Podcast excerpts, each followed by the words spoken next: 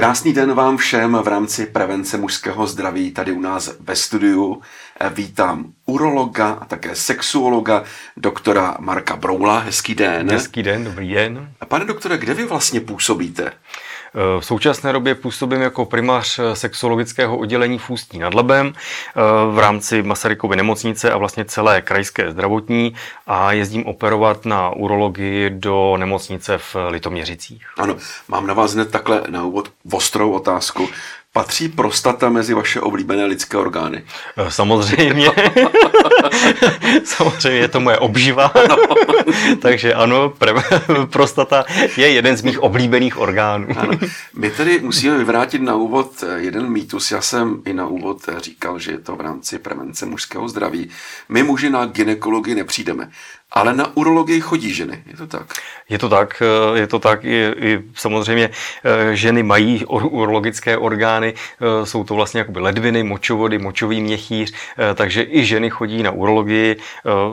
Naopak zase mají často, ženy mývají často infekce močových cestách daleko víc než muži, protože ženy vlastně mají krátkou močovou trubici rovnou, takže ty dostanou infekci nebo můžu, mají, mají eh, větší riziko, že dostanou infekci močové cesta je daleko větší než, než muži, takže je to tak půl, půl na půl.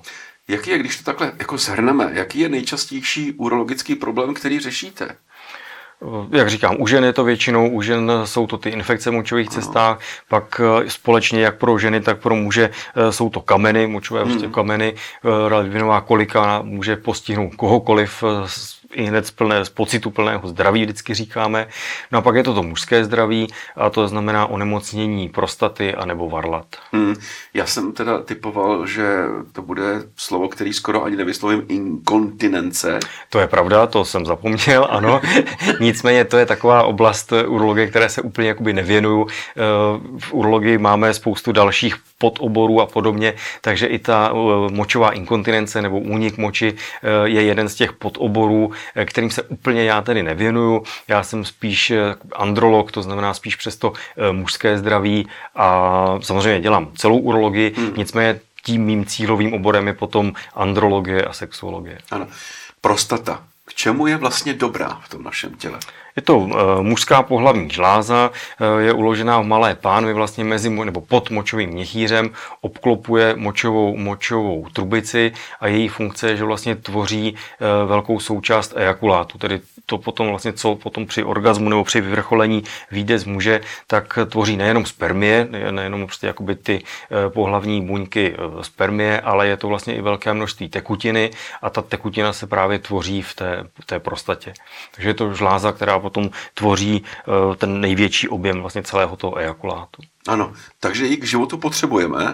Takže ji k životu určitě potřebujeme, e, nicméně potom u mužů typicky kolem 50. roku života nebo nad 50 let e, se prostata prostě zvětšuje, je to fyziologicky, každého z nás to čeká, i nás mm-hmm. dva a může potom způsobovat problémy tím, jak vlastně roste, zvětšuje se, tlačí do toho okolí, tak tlačí i na močovou trubici, takže pak muži začínáme mít takové ty problémy, nejdřív se to projeví jako noční močení, že člověk vlastně nebo říkáme tomu nikturie, že člověk začne vstávat v noci nejdřív jednou, pak dvakrát, pak už si toho začne všímat i žena, že ji vlastně v noci člověk začne budit, že jo, tím, že prostě rozsvítí, jde na záchod a podobně.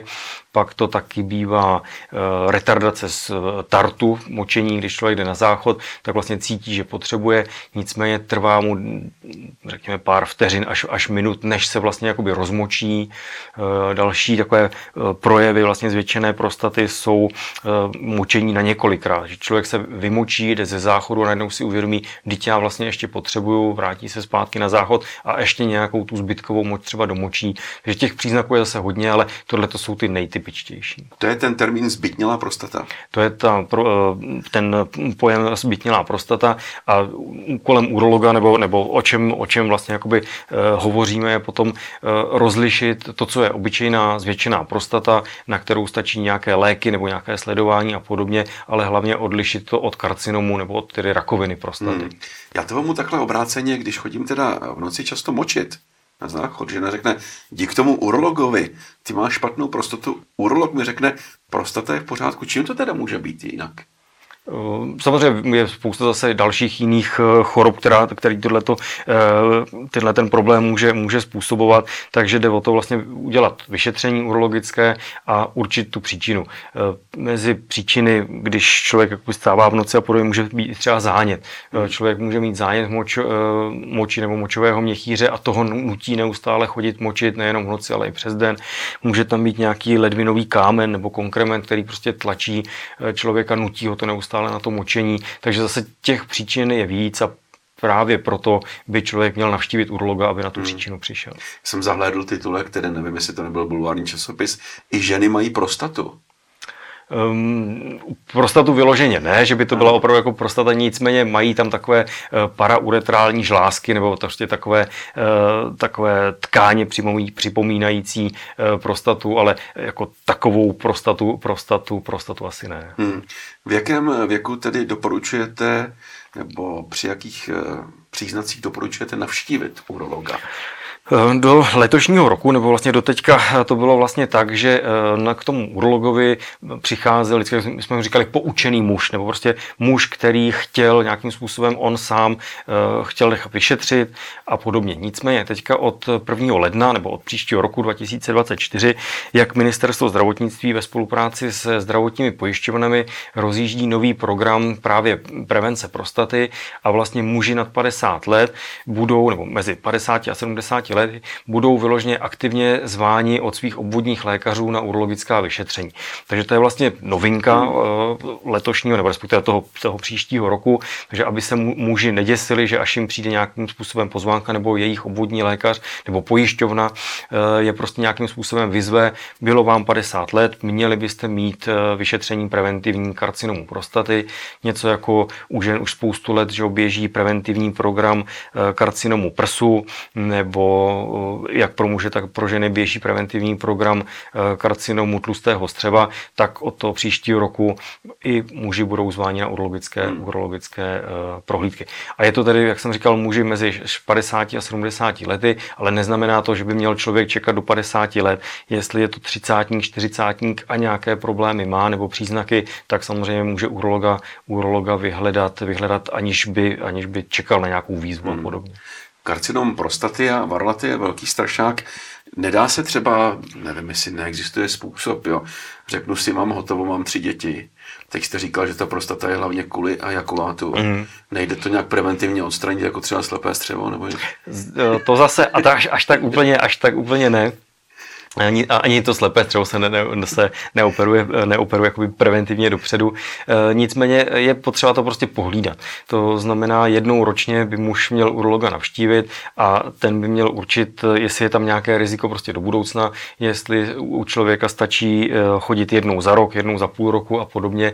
Takže to, že by se preventivně vyndavala každému muži nad 50 let prostata, to ne, to asi si myslím, že asi nikdy nehrozí, ale e, je potřeba to pohlídat a, a zjistit to, to riziko. Riziko rozvoje právě nějakého karcinomu třeba do budoucna. Ano. Vy jste teď zmínil ty termíny rok, půl roku. Může ta rakovina mít třeba rychlejší nástup, že se to nezachytí za ten rok? To nikdo neví, to nikdo neví, ale to se vlastně hovoříme typ, o nádorech všeobecně. Hmm. Eh, to, že prostě jako v současné době teď vám řeknu, ne, máte jenom zvětšenou prostatu, žádná, žádný nádor tam není, tak nikdo neví, jestli za měsíc, za půl roku, za rok tam něco takového mm, nemůže prostě vzniknout. Naštěstí třeba ten karcinom prostaty je jako pomalu rostoucí, nebo je uh, takový nádor, které, které, že ne, nevyroste za týden, za, za den, za hodinu a podobně. Uh, takže pokud je takhle, uh, jsou nastavené ty preventivní kontroly a vždycky záleží na hladině PSA. Jeden, jeden z těch vyšetření nebo jeden z těch známek, co urolog vlastně odebírá, je odebírá krev, kde zjišťuje hladinu takzvaného prostatického specifického antigenu PSA a zase podle té hladiny určí, jestli pacient bude chodit, jak říkám, jednou za tři tři měsíce, za půl roku nebo za rok. Eh, ta norma je vždycky od 0 do 4 a zase záleží na věku. Mladí muži to mají většinou do dvou, pak je zase hranice mezi dvěma a třema a podobně, ale tak to už je potom práce, práce hmm. urologa. Slyšel jsem, asi mi to potvrdíte, že ta rakovina prostaty a varlat eh, má docela úspěšnou léčbu, pokud se zachytí včas. Tak, přesně tak. Eh, jsou to oba, oba, oba, oba dva ty nádory nebo typy nádorů, pokud se zachytí včas, tak jsou velice dobře léčitelné, dá se, nebo dá se říct i vyléčitelné, ale samozřejmě pokud má člověk nějaký typ nádoru, vyléčí se, tak stejně i potom chodí na nějaké další dispenzární kontroly a dál se prostě potom kontroluje, ale ano, oba, oba, nádor, oba tyto typy nádorů jsou velice dobře léčitelné. Hmm. Taky se říká, že rakovina nebolí. Je to i v případě rakoviny prostaty a varlat, že jako ty příznaky nemáme?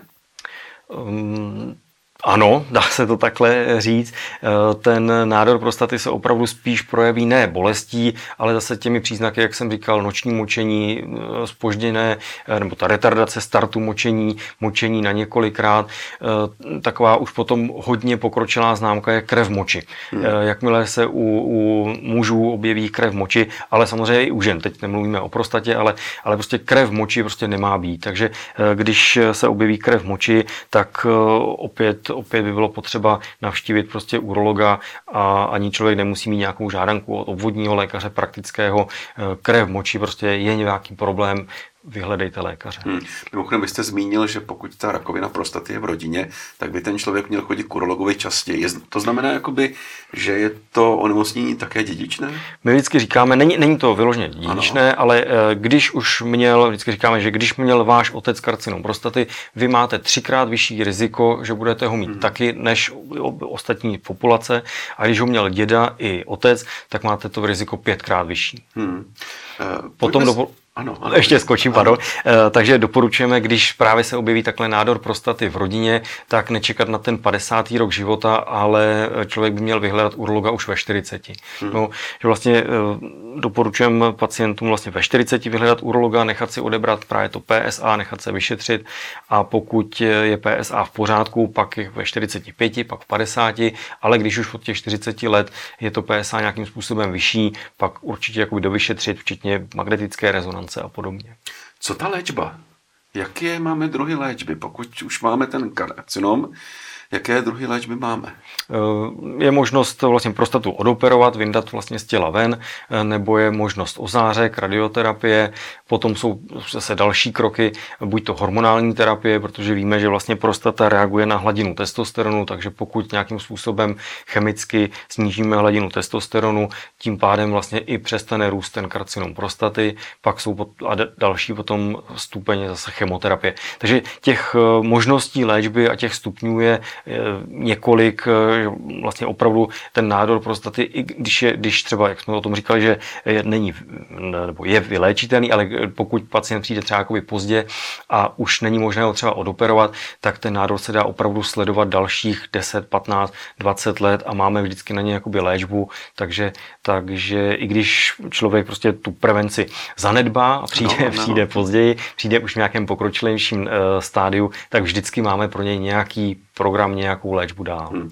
Je to jako možnost výběru, že vy řeknete, buď to dáme ven, anebo budete na chemoterapii? Asi, asi se nedá říct, eh, že bychom tomu pacientovi dali vyloženě jakoby na, na, takhle jakoby na výběr. Uh, vždycky ta jedna varianta je asi o trošku prostě jakoby lepší, ale samozřejmě ten pacient by měl být poučený, vždycky říct, uh, pokud podstoupíte operaci, v tom případě se stane to a to, můžete mít tyhle ty nežádoucí účinky, nebo si můžete vybrat chemoterapii, pardon, tu hormonální terapii, ale nebo ozářky, ale v tom případě zase vás čekají tyhle, tyhle ty, uh, nežádoucí účinky. Takže je to vždycky o tom, o tom rozhovoru nebo o to navíc toho pacienta, co, jaká varianta pro ně je asi nejlepší a nedá se asi úplně říct, že když by přišli dva naprosto stejně staří muži, uh, že každému doporučíme tu samou metodu. Uh, někdo trpí třeba nějakýma, nějakýma jinýma chorobama, srdce je po infarktu a podobně, takže pro ně je třeba vhodnější zase jiná, jiná metoda. Takže vždycky vždycky je to individuální a je potřeba s tím pacientem to probrat, jakou metodu by mu ten lékař prostě doporučil. Když s tím pacient nesouhlasí, tak nějakou jinou prostě jakoby alternativu. A není to tak, že bychom mu opravdu řekli tak nebo tak. Vždycky ho tak trochu jakoby navedeme na tu léčbu, která si pro nás myslíme, že má daleko má lepší benefit pro pacienta. Pokud máme takhle vážné rozhodnutí, doporučujete tomu pacientovi, aby třeba přišel s partnerkou, s manželkou, aby na to byli dva? Mm, je to, to, každý je prostě jiný. Někdo, někdo, pokud mu takhle řeknete závažnou diagnózu typu karcinomu, tak někdo to potřebuje vstřebat eh, sám, že ho chce být několik, eh, nevím, hodin, dnů, prostě naprosto sám. Někdo naopak jsou muži typicky, kteří chodí právě s manželkou nebo s partnerkou a pak říkají, ona to za mě rozhodne, ona vlastně za mě všechno dělá a podobně. Takže zase každý jsme individuální a každý potřebuje trošku jiný přístup. Nedá se to asi paušalizovat. Hmm. Dá se potom říct, že člověk je vylečený? Ehm, pokud pacienta po nějakém právě, jak říkám, operaci, chemoterapii a podobně sledujeme, takže vlastně první dva roky po tom, co se léčí, tak ho sledujeme eh, právě hladiny PSA každé tři měsíce. Pokud se dva roky nic neděje, to PSA je nulové nebo nízké, pak můžeme protáhnout ty kontroly vždycky jednou za půl roku, ano. ale nicméně mm, ty muži jsou potom nadále sledovaní minimálně jednou za rok, eh, potom by, by to PSA nebo vůbec prostě urologická eh, vyšetření měl podstoupit. Ano, to mluvíme hlavně teda o karcinomu prostaty. Ještě máme ten karcinom varlat. Mm-hmm. Předpokládám, že u prostaty neexistuje něco jako samovyšetření. Mm, asi bych to nedoporučoval. Co u varlat? Eh, u varlat ano, tam ano. Eh, nádor varlat naopak eh, postihuje, jako jsme u prostaty mluvili o těch padesátnicích, tak nádor varlat naopak postihuje mladé, mladé muže a varlata jsou velice dobře přístupná, takže tam určitě doporučujeme samovyšetřování. Vždycky doporučujeme minimálně jednou měsíčně, spíš jednou týdně. Vždycky prostě po nějakém koupání, sprchování si ty varlata prohmátnout najít si prostě jakoby na to, na to čas a, a šáhnout si na ně. Pokud eh, se nám cokoliv nelíbí, má tam asi tam nějakou bůlku nebo nějaké podezřelé ložisko, eh, ty varlata mohou začít bolet nebo nějakým způsobem se něco projeví, pak opět zase doporučujeme co nejrychleji vyhledat, vyhledat urologa. A vy jste říkal, udělejte si na to čas, jak dlouho trvá samovyšetření varlat? Záleží na tom, jak, kolikrát, kolikrát asi si člověk na ty varlata šáhne a podobně, takže může to být hotové, řekněme, do třech, pěti minut. Je nějaký postup, jak na to, jestli zezadu, dopředu, dopředu, zezadu? Eh, je to, je to jedno a nicméně je, je potřeba opravdu ty varlata prohmatat. Zaprvé máme dvě, že jo, vlevo a pravo, takže opravdu věnovat se každému teda zvlášť, uh, prohmatat opravdu všechny, ty vždycky říkáme, že varlata mají eh, spodní pól, střední část, horní pól, na tom horním pólu je potom nadvarle, takže aby se, aby člověka, nebo když teďka někdo poslechne a, a poprvé se, poprvé se začne dotýkat svých varlat, tak aby se nelek toho, že vlastně nahoře nad varletem si něco nahmatá, je tam nadvarle, eh, to je to normálně zase jakoby orgán, který tam prostě patří, takže ten tam je. Ale pokud prostě člověk, jak říkám, nahmatá nějakou divnou eh, bouličku, rezistenci, eh, něco, co tam prostě nějakým způsobem nepatří, když to jedno varle je, řekněme, větší než to, než to druhé, nebo nějaké nahmatáké vyloženě bolestivé místo, tak pak je zase potřeba navštívit, navštívit lékaře. Jinak ještě fyziologicky to jedno varle bývá většinou větší než to druhé, nebývá to tak, že úplně, že by ty varlata byla úplně symetrická, to jedno je většinou, eh, to jedno je lehce větší než to, než to druhé a ještě, ještě zase vrozeně bývá levé níž uložené.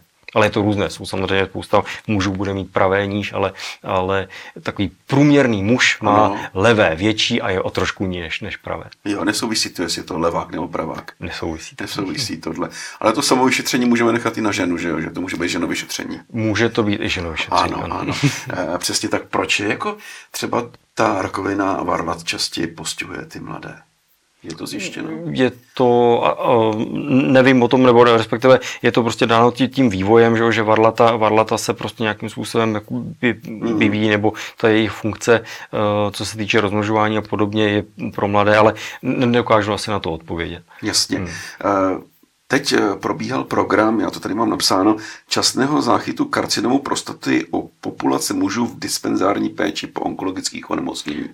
To je právě to, to je ten program, o kterém jsem mluvil, ano. že vlastně od toho příštího roku si začnou vyloženě obvodní lékaři nebo praktičtí zvát ty, jak říkám, poučené muže eh, a nechat jim odebírat to PSA. Hmm.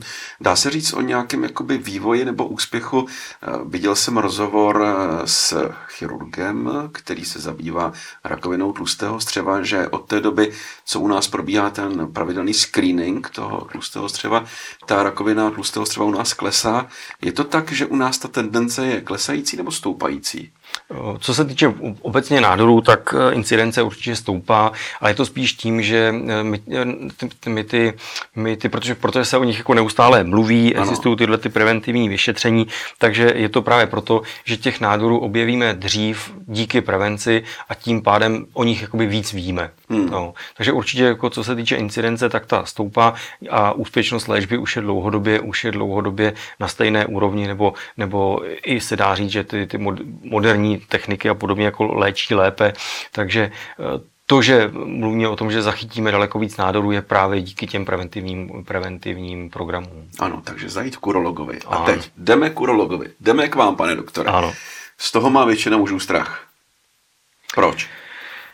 Vůbec vyšetření u lékaře, každý, každý, prostě pokud máme navštívit, je to, je to výlet do neznáma, je to výlet do neznáma, eh, člověk neví prostě na koho narazí, jestli na něj budou milí, eh, jestli, jestli prostě narazí na nějakého hulváta a podobně, takže eh, není se čeho bát, není se určitě jakoby čeho bát, je potřeba nějakým způsobem prostě tu, tu prevenci provést, takže urologické vyšetření není úplně nepříjemné, příjemné. Eh, je to tedy ten pohovor, fyzikální vyšetření, odběr krve, moče, ultrazvuk, vyšetření přes konečník, vyšetření právě těch varlat. Myslím si, že opravdu se není čeho bát. Ano, takže to začne tím, že jde člověk na krev, vy dostanete nějaké výsledky a pak probíhá vyšetření u vás. My to spíš, jakoby, nebo ta první, ta první kontrola, eh, spíš je to tak, že vlastně nejdřív si s pacientem popovídáme, co ho hmm. vlastně jakoby hmm. trápí, aby jsme předem věděli, eh, na co se jakoby máme zaměřit, eh, vyšet, pro, říkáme tomu odběr anamnézy, nebo že vlastně s pacientem probereme jeho dosavadní léčbu, jaké bere léky, jaké má jiné choroby, nynější onemocnění, co ho prostě jakoby trápí, pak proběhne to fyzikální vyšetření, včetně ultrazvuku a teprve potom člověk indikuje eh, ty odběry krve nebo moče, protože zase není to nějakým způsobem šmahem, že každému odebereme toto, to, to, eh, spíš až teprve podle toho klinického nálezu eh, bych určil, co přesně vlastně potřebujeme z té hmm. krve zjistit. Ano. A teď pojďme k tomu úkonu, to vyšetření přes ten konečník. Mm-hmm. Jak se to jmenuje odborně? Vyšetření per rectum. Nebo per rectum. Per rectum nebo per přes konečník. Ano. Fakt to není bolestivé? Je to samozřejmě nepříjemné vyšetření. Eh, nicméně není to bolestivé, vlastně používají se chirurgické rukavice eh, s lubrikantem nebo prostě s nějakým gelem, aby to klouzalo, takže eh, určitě je to nepříjemné vyšetření, ale není to bolestivé. Hmm. Neexistuje nějaká třeba zobrazovací metoda? Ne, prostě to musí prostě per rectum proběhnout. Patří to k tomu základnímu vyšetření a opravdu jakoby při tom pohmatu, při tom pohmatu se dají nahmatat důležité věci. E, nicméně pokud jsme pak tedy další, co následuje potom zobrazovací metody, takže máme, máme v dispozici ultrazvuk. Vlastně ultrazvukem vidíme močový měchýř a vidíme i vlastně tu prostatu. Nicméně ona je taková schovaná v té malé pánvi za stytkou kostí, takže na tom ultrazvuku není úplně dobře přehledná, ale máme k dispozici magnetickou rezonanci. Takže pokud pak máme i nějaké podezření, jak právě při tom vyšetření per rectum nebo při tom zvýšeném PSA nebo klinickém nálezu, tak můžeme indikovat potom magnetickou rezonanci, která je v současné době vlastně nej, nejpřesnější a velice dobře tu prostatu v malé pánvi vidí. Mm. Já mohu potvrdit, chodím k vám, jako nebolí to. Je to, je to, je to v pořádku. Akorát vždycky jsem měl obavu, když se člověk objedná k urologovi, zaklepá a teď čeká. Když vyjdete vy, tak jste chlap, ano. Ale vy máte ten přehled urologii, může se stát, že jako vyběhne lékařka, krásná, jo, a teď se člověk před ní jako stydí a je to tak, už vidíme velkou feminizaci, feminizaci eh, vůbec urologie nebo vůbec celé medicíny, eh, takže eh, ano, myslím si, že v současné době už, už je žen lékařek víc než, víc než mužů, ale není se opravdu jako čeho bát, je to asi jedno, jestli, jestli ženy spíš mají rádi ginekoložky nebo ginekology a naopak ano. Že by urolog měl být jenom muž, to už dávno neplatí. Myslím si, že asi už teďka bude víc uroložek než, než urologů. Aspoň v té mladé nastupující hmm. generaci. My jsme mluvili o té hladině PSA, ale vy také sledujete testosteron. To je taky určitá hladina.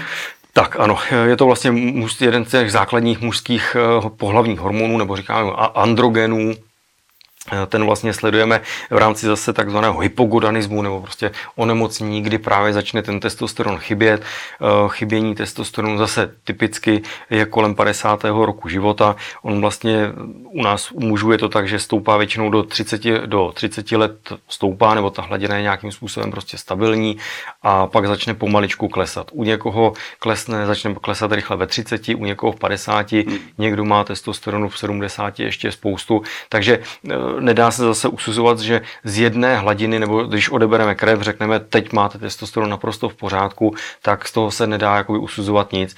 Je potřeba sledovat ten vývoj v čase a právě proto si pacienty zveme minimálně jednou za rok a když že vidíme, že ta hladina nějakým způsobem je třeba na houpačce, tak se asi neděje nic, ale pokud ta hladina třikrát za sebou stoupne, eh, pardon, klesne, tak eh, pak je jasné, že se něco děje a toho pacienta pak třeba sledujeme častěji, nabídneme mu i nějakou léčbu substituce nebo náhrady toho hmm. testosteronu, aby se z něj nestal takový ten, eh, říká tomu, syndrom předčasného stárnutí muže, takový ten nevýkonný člověk bez libida, který vlastně nemá žádné zájmy, koníčky, eh, odpracuje si své a upadne na gauč a zbytek dne prospí. Ono to není jenom takhle, takhle co se týče libida a podobně. Eh, zase ztráta testosteronu nebo nedostatek se pak může projevit právě i úbytkem kostní hmoty nebo svalové hmoty, takže i ten testosteron by se měl sledovat takže ho dokážete dodat do toho těla. A případně, pokud opravdu chybí, tak ho dokážeme dodat přesně. Tak. Ano. A souvisí to nějak s onemocněním prostaty, ten testosteron? Že jako. Bylo vlastně prokázáno, byla to jedna, jedna z prvních Nobelových cen vlastně za to, eh, když zjistili, že opravdu testosteron souvisí, souvisí s karcinomem prostaty a pokud má právě pacient karcinom prostaty, tak pokud mu nějakým způsobem přerušíme dodávku nebo výrobu testosteronu v těle, eh, tak eh, právě tím pádem řekneme té prostatě nebo tomu nádoru dál už nerostí a podobně. Ale zase neplatí, eh, že čím vyšší hladina testosteronu, tím vyšší riziko eh, karcinomu prostaty. To zase neplatí tam ta přímá úměrnost. A platí, že třeba, když má člověk testosteron jako tygr, jestli jako to souvislí, že může mít erektivní dysfunkci.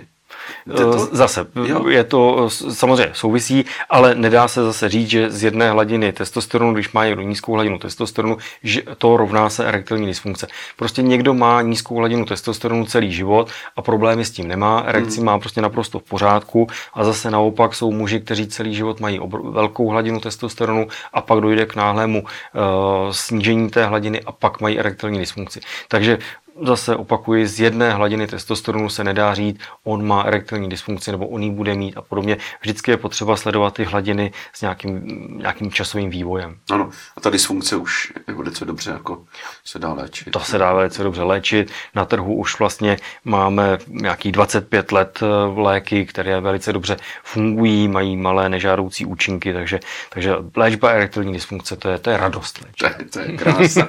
No, eh, my jsme mluvili o prevenci mužského lidského zdraví jako hlavně uh, vzhledem k návštěvě urologa. Ale existuje něco jako prevence, jako třeba, že bychom měli jíst nějaké určité potraviny, abychom byli...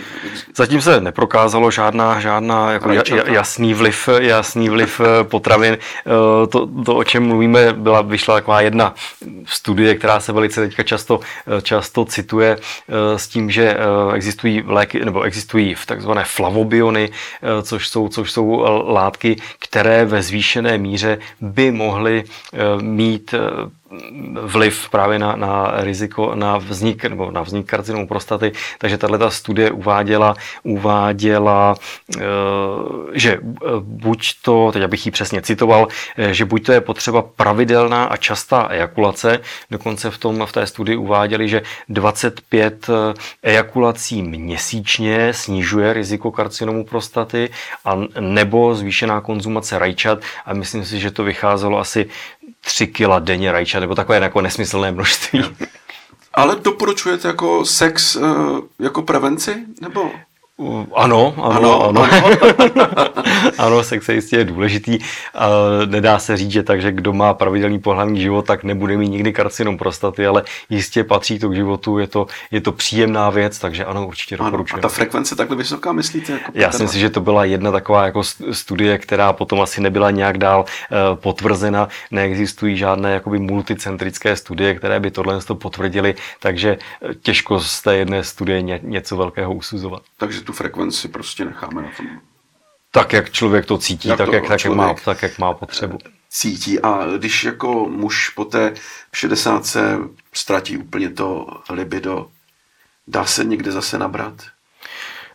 Záleží na tom, jestli mu, jestli mu chybí. Jsou prostě hmm. muži, kteří prostě přestanou souložit ve 40, hmm. naprosto je to nezajímá, nepotřebují to a není proč to léčit. Není to prostě, není to nic, co by člověk, že by člověk přišel za, za sexologem, řekl tohle, já bych se tam zhrozil, no to je hrozné, jako nějakým způsobem musíte. Prostě tak to lidi prostě mají. Někdo prostě přestane souložit ve 40, v 50, někdo souloží v 80 a je to naprosto jakoby normální. Hmm. Eh, to, co by mělo člověka jakoby vyděsit, nebo řekl řekněme, prostě třeba zavést tomu doktorovi, eh, že prostě měl spokojený sexuální život, pravidelné styky, nějakým způsobem byl zvyklý na nějaké své libido a když najednou z ničeho nic prostě mu to jako poklesne nebo najednou prostě přestane na ten sex myslet, když se ztratí takové ty eh, noční nebo ranní erekce, taky je to jakoby jedna ze známek, že by pak mohlo dojít poklesu hladiny testosteronu nebo ke vzniku toho hypogonanismu. Takže třeba ztráta tady těch, jak říkám, nočních nebo ranních erekcí je jeden z příznaků že by se do budoucna mohlo něco stát,